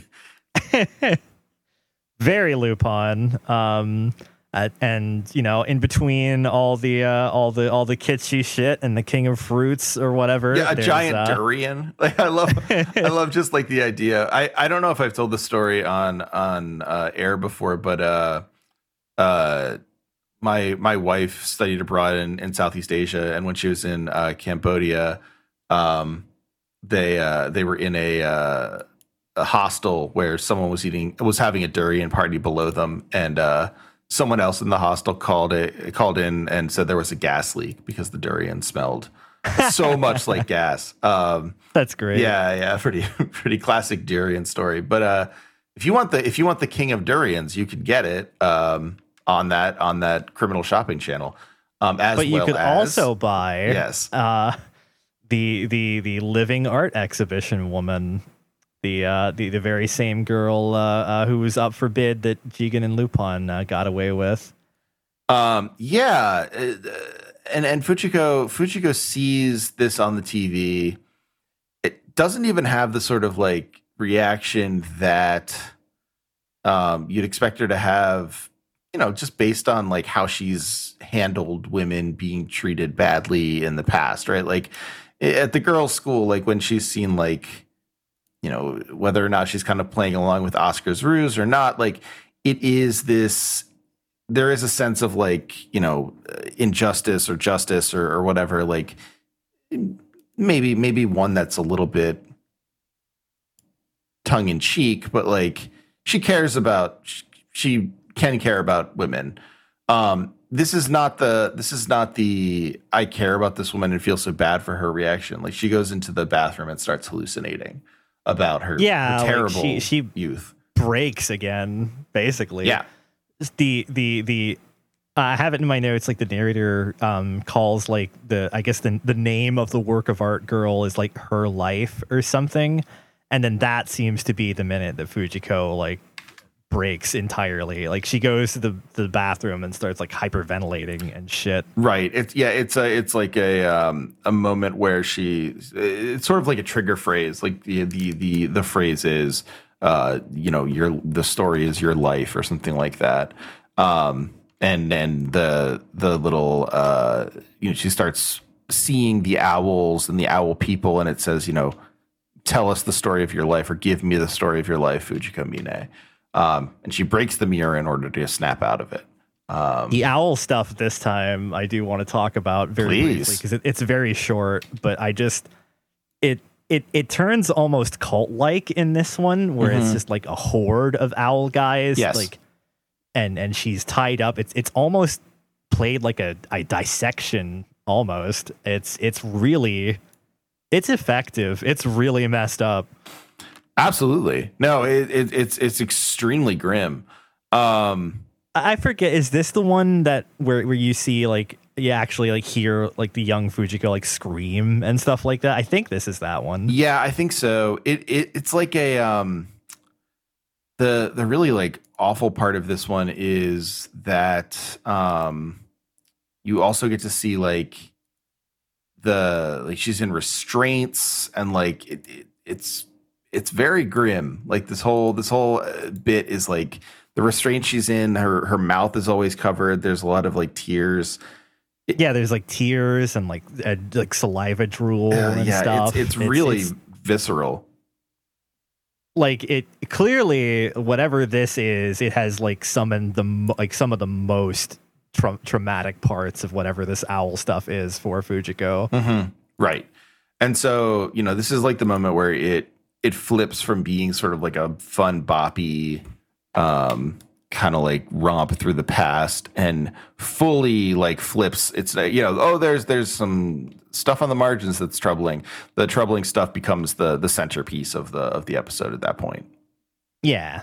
Uh, like you said, the um, you know, we get we get the more the the, the ominous on-screen text narration from from the earlier in the uh, in the series. You know, Fujiko, give your tail to me, etc., etc. And that's where she snaps to, and her eyes are absolutely filled with hate. mm-hmm mm-hmm yep She she swears she is going to make it hers, and uh, and that's where we return to the uh, the, the the the cable car fight shenanigans. Right, because Fujiko has survived. Lupin Lupin checks the checks the cable car. It's crashed down. He goes, "Oh no, you think she died?" And then looks up and he says, "Oh, I see." And uh, there's a grappling hook uh, that he says, "You know, great. We we know she's fine. Um, she's good." Jigen offers to light Fuji uh, to light Lupin's cigarette, and uh, the lighter flame is huge because it turns out they're near uh, some hot springs, so there, there's a little bit more gas in the area. I didn't even put that together. No, that's exactly right. Yeah, I just I, I thought they did it because it was a cool way to look at Lupin's face.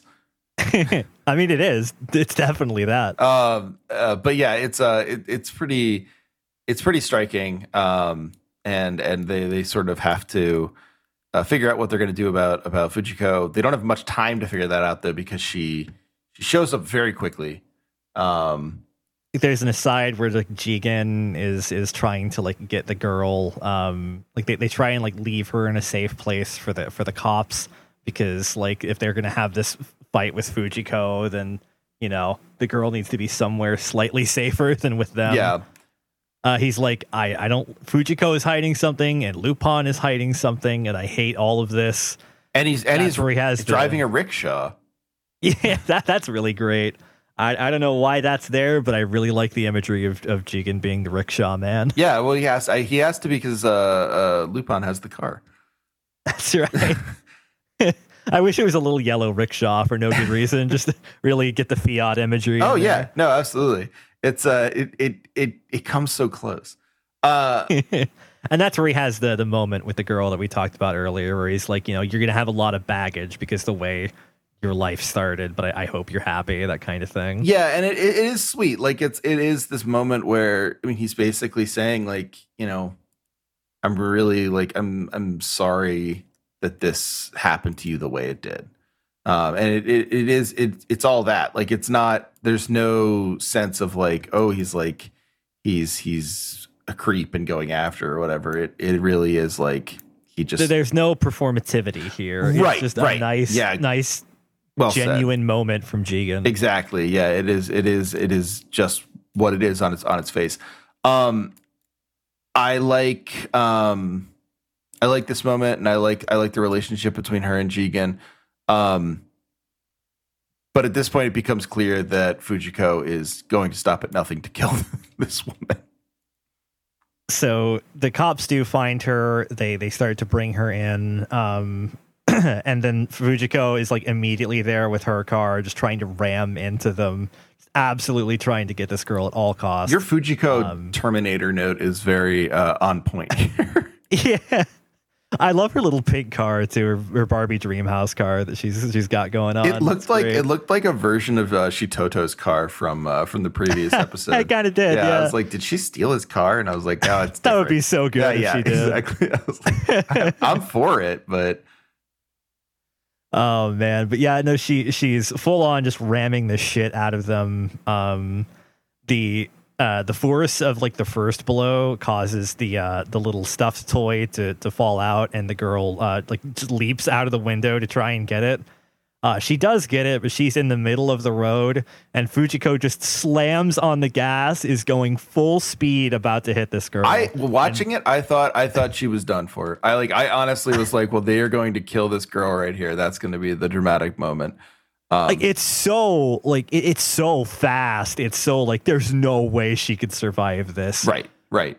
Um, the, the way they set it up is really good. It's like it's harrowing, genuinely. Mm-hmm. No, absolutely. Uh, but but Jigen shoots out her tire at the last moment and, and causes her to um to to to spin out and and the girl doesn't even move like she has I I mean she's she's not socialized but you would assume she has any sense of danger. No. You would be wrong. Yeah she is, she doesn't she doesn't know what danger is. She doesn't understand that uh, a car can hurt you. Um, loud noises don't phase her, I guess. She's it's kind of like at a certain point you have to you have to kind of accept that it's a superpower that she has and not a uh, not anything else. But yeah, it's it's uh it is this moment where um yeah, essentially essentially the the the subtext of what's going on here is made very clear and the only reason she survives is cuz Jigen shoots out uh, Fujiko's tires. Uh, but in doing so, Jigen basically gets pinned, and um, Lupin has to escape with the girl from there on out. And and Lupin is is now being chased after by Fujiko on foot. Now, if anyone was worried that Jigen got pinned um, and and would be like hurt or something, uh, Jigen gets pinned by his rickshaw, so he's okay. it's a very comical. Oh no, Lupin, I can't move. Go on without me. Yeah, it's very good. Uh, so don't worry, he's fine. Um, so Fujiko's chasing them. They they end up like in in deeper in the hot springs. it gets kind of slapsticky around this point. It does, yeah, because she she goes into the hot springs. He goes, "Oh, it's the source of the hot springs. Watch out." uh, at some point, like she she like turns a corner and it, it's a shot of like Lupin and the girl just lounging in the hot springs naked, just like, "Oh, hey Fujiko, how's it going?" She opens fire and um, it, it, cuts to her bewildered, and then it cuts back, and uh, this time they they draw that it's like a little um a little one of those I didn't, I didn't know what you call it like a little photo op spot where yeah. you stick your head in the in the illustration. Yeah, and uh, Lupin toys with her a little bit with that. Um, there's, there's a part where she's like jumping from stone to stone and, and she has some very comical like slip and fall kind of stuff going yeah, on. Yeah, she almost falls and she does and then she drops her gun in. Um, There's no way she can get it out because at this point the the hot spring is pretty boiling. Yeah, she just looks at it sadly as it sinks to the bottom. Um, but then she pulls out her knife. Yeah, it's fine. And then and then the slapstick is over. yeah. Um, she she she gets to the end basically, um, and Lupin and the girl are are cornered more or less, and uh, Lupin uh, takes out uh, his gun and is just like so if you don't stop, uh, this is you know this is all the gas and the hot springs and stuff. I could just kill us all with this gun uh, that I have here. I could just fire this and everything would be solved. So could you uh, cool it for a minute there? Yeah, and and I think like this this is the this is the really like I, I don't know like the the Jigen is proven correct that Lupin is hiding something from him. Um, but this is also the the super interesting moment where Lupin basically I mean essentially he lays out um, what he does know about Fujiko, which is that like if there's anything that Fujiko hates about anyone, it's it's that she she she hates herself most of all. Uh, yeah, he he lays down basically everything he knows that um that he he sees that she's been you know trying to to kill the girl and and she's like well no i haven't. I i just want to uh, sell her and make a fortune. And lupin's just like no no we, you you know better than that. I know better than that. Let's not beat around the bush. Yeah you're better you, at you this wa- than that you want to kill the girl and by that i mean you want to kill yourself right which is a pretty amazing amazingly blunt thing to say like even within a show to be like the girl reminds you of you because you had no control, and so you really don't want to kill her. You want to kill yourself. Um, and Fujiko gets the gun uh, that that Lupin has with a little little trick action, and then holds it up to her head, and he says, "You know, like probably not a good idea. Uh, and we we get a close up on like, our eyes. what am I supposed to do? Yeah. And Lupin's like, I, I can't answer that for you. Yeah, he says, You're asking me? Which, I mean, in fairness, not the person I would ask uh, either. So Lupin, right. fair, fair, fair point. Um, but yeah, it's it's it's really interesting, and uh, and she she pulls the trigger, um, and w- w- what happens? But a uh, a bunch of a God, uh, a bunch of water comes out and hits her. It's a silly squirt gun. This, oh, I forgot to tell you, it's a squirt gun.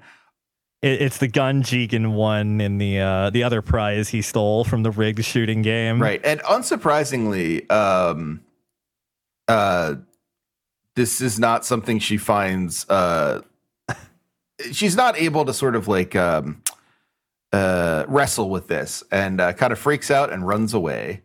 Yeah, th- this isn't a levity moment like like Lupin and Jigen realizing they don't have to be at each other's throats at the end of Bloody Triangle. This is her like going like what what what water Uh, and then she just kind of walks off just fuck this. Right, because she actually she actually has like made the decision to kill herself and pulls the trigger assuming that's what's going to happen and gets the water and just like the next time we see her she's just muttering what the hell over and over and over again.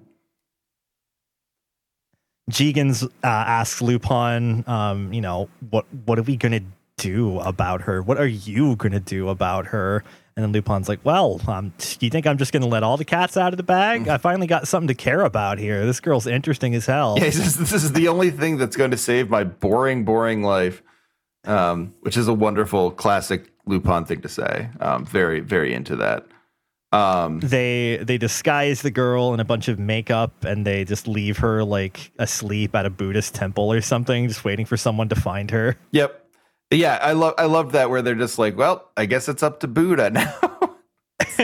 Very good. um, and yeah, and and we we end the episode with um, with our, our friend Fujiko uh, wandering the wastes of of Absolutely despondent. yeah muttering what the hell over and over and over again and then um who should she spy at a bus shelter but our good pal uh goemon and that's where the episode ends get a nice little uh you know very uh japanese musical sting Yep. to let you know oh oh it is Goemon. it's my guy it's, that guy looks like goemon um and that's where it ends. Yeah it's uh really really like fascinating couple of episodes. Um and and you're right like that the i would say like the the last the the last one episode nine is like an all-timer. It's it it's hard to overstate how like how strange and off-putting it is for fujiko to basically be like an actual villain.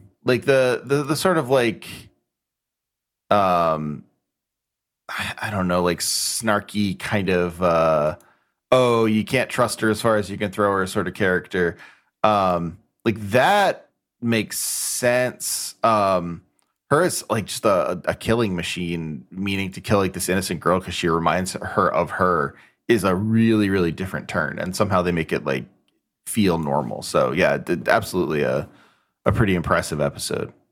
Like taking the playfulness away from fujiko is like it, it it's sapping that character of like the one identifiable trait Right. basically Right. Yeah. And like it's it it is it it works because we've sort of been given that throughout the series so far. Like there's a million times where we've been like we've been told by the show like, hey, Fujiko is is kind of like she's dealing with some stuff and not in like the oh, she's like you know, super dark and cool. Like it's like there's some actually really, really bad stuff that that she has to work through.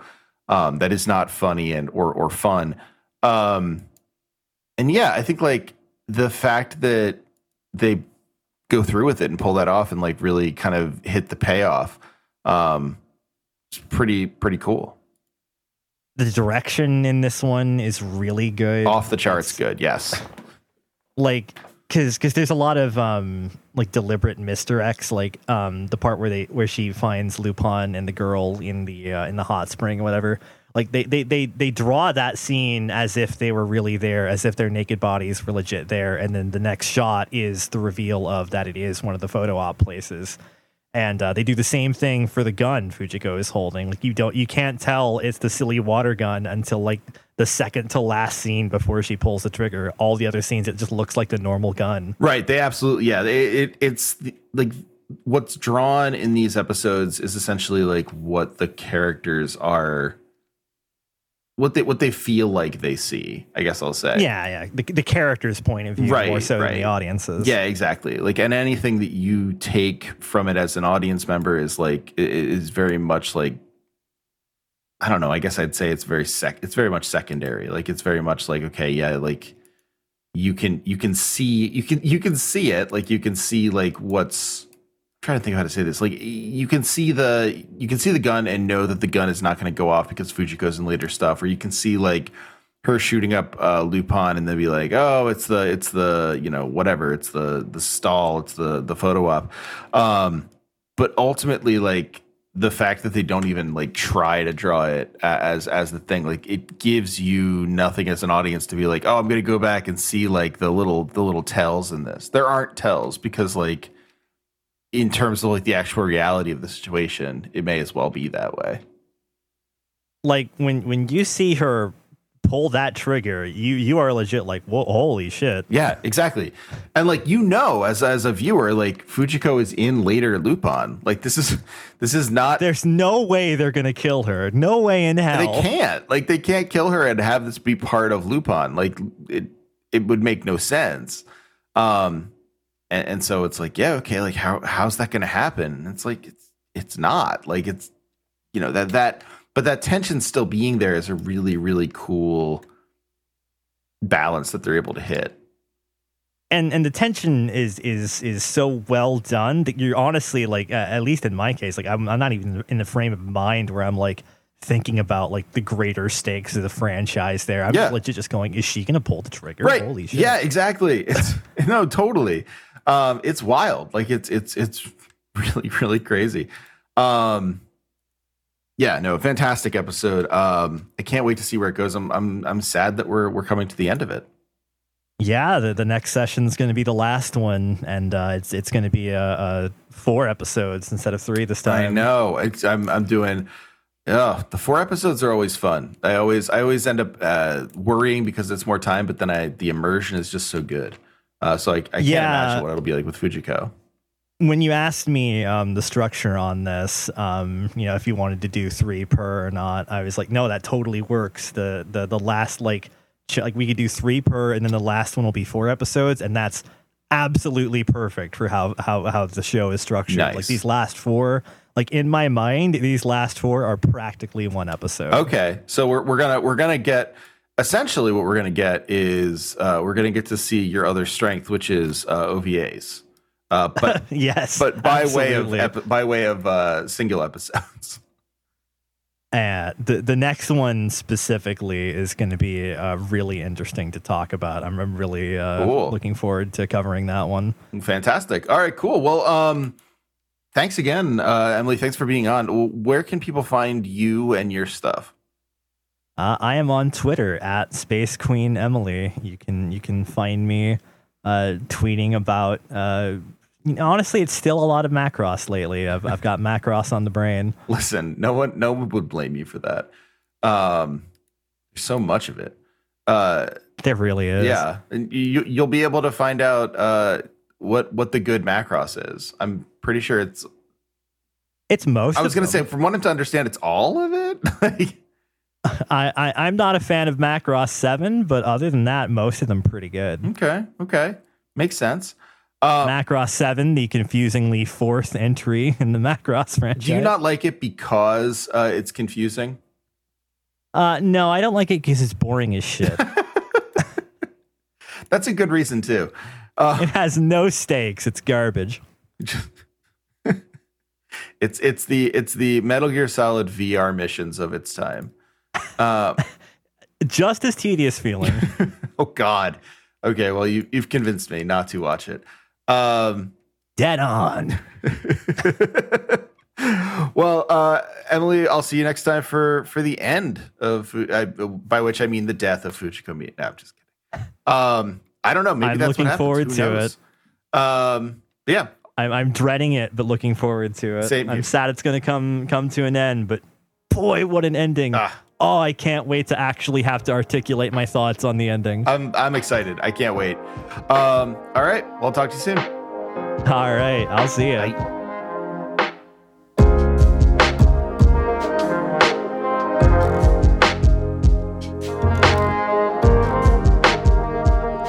Hey, thanks for listening to No Cartridge. If you'd like to support us further, please consider going to patreon.com slash no cartridge or for a one-time donation, paypal.me slash H-E-G-E-L-B-O-N. It's really, really helpful for all of us to be able to support uh, the many people who make the show, uh, you know, myself included, but also our producers and various co-hosts um, and, and writers and artists. Thank you so much for listening. Please remember to like, subscribe, share, any of those things that would let other people get the quality video game analysis that you've grown accustomed to.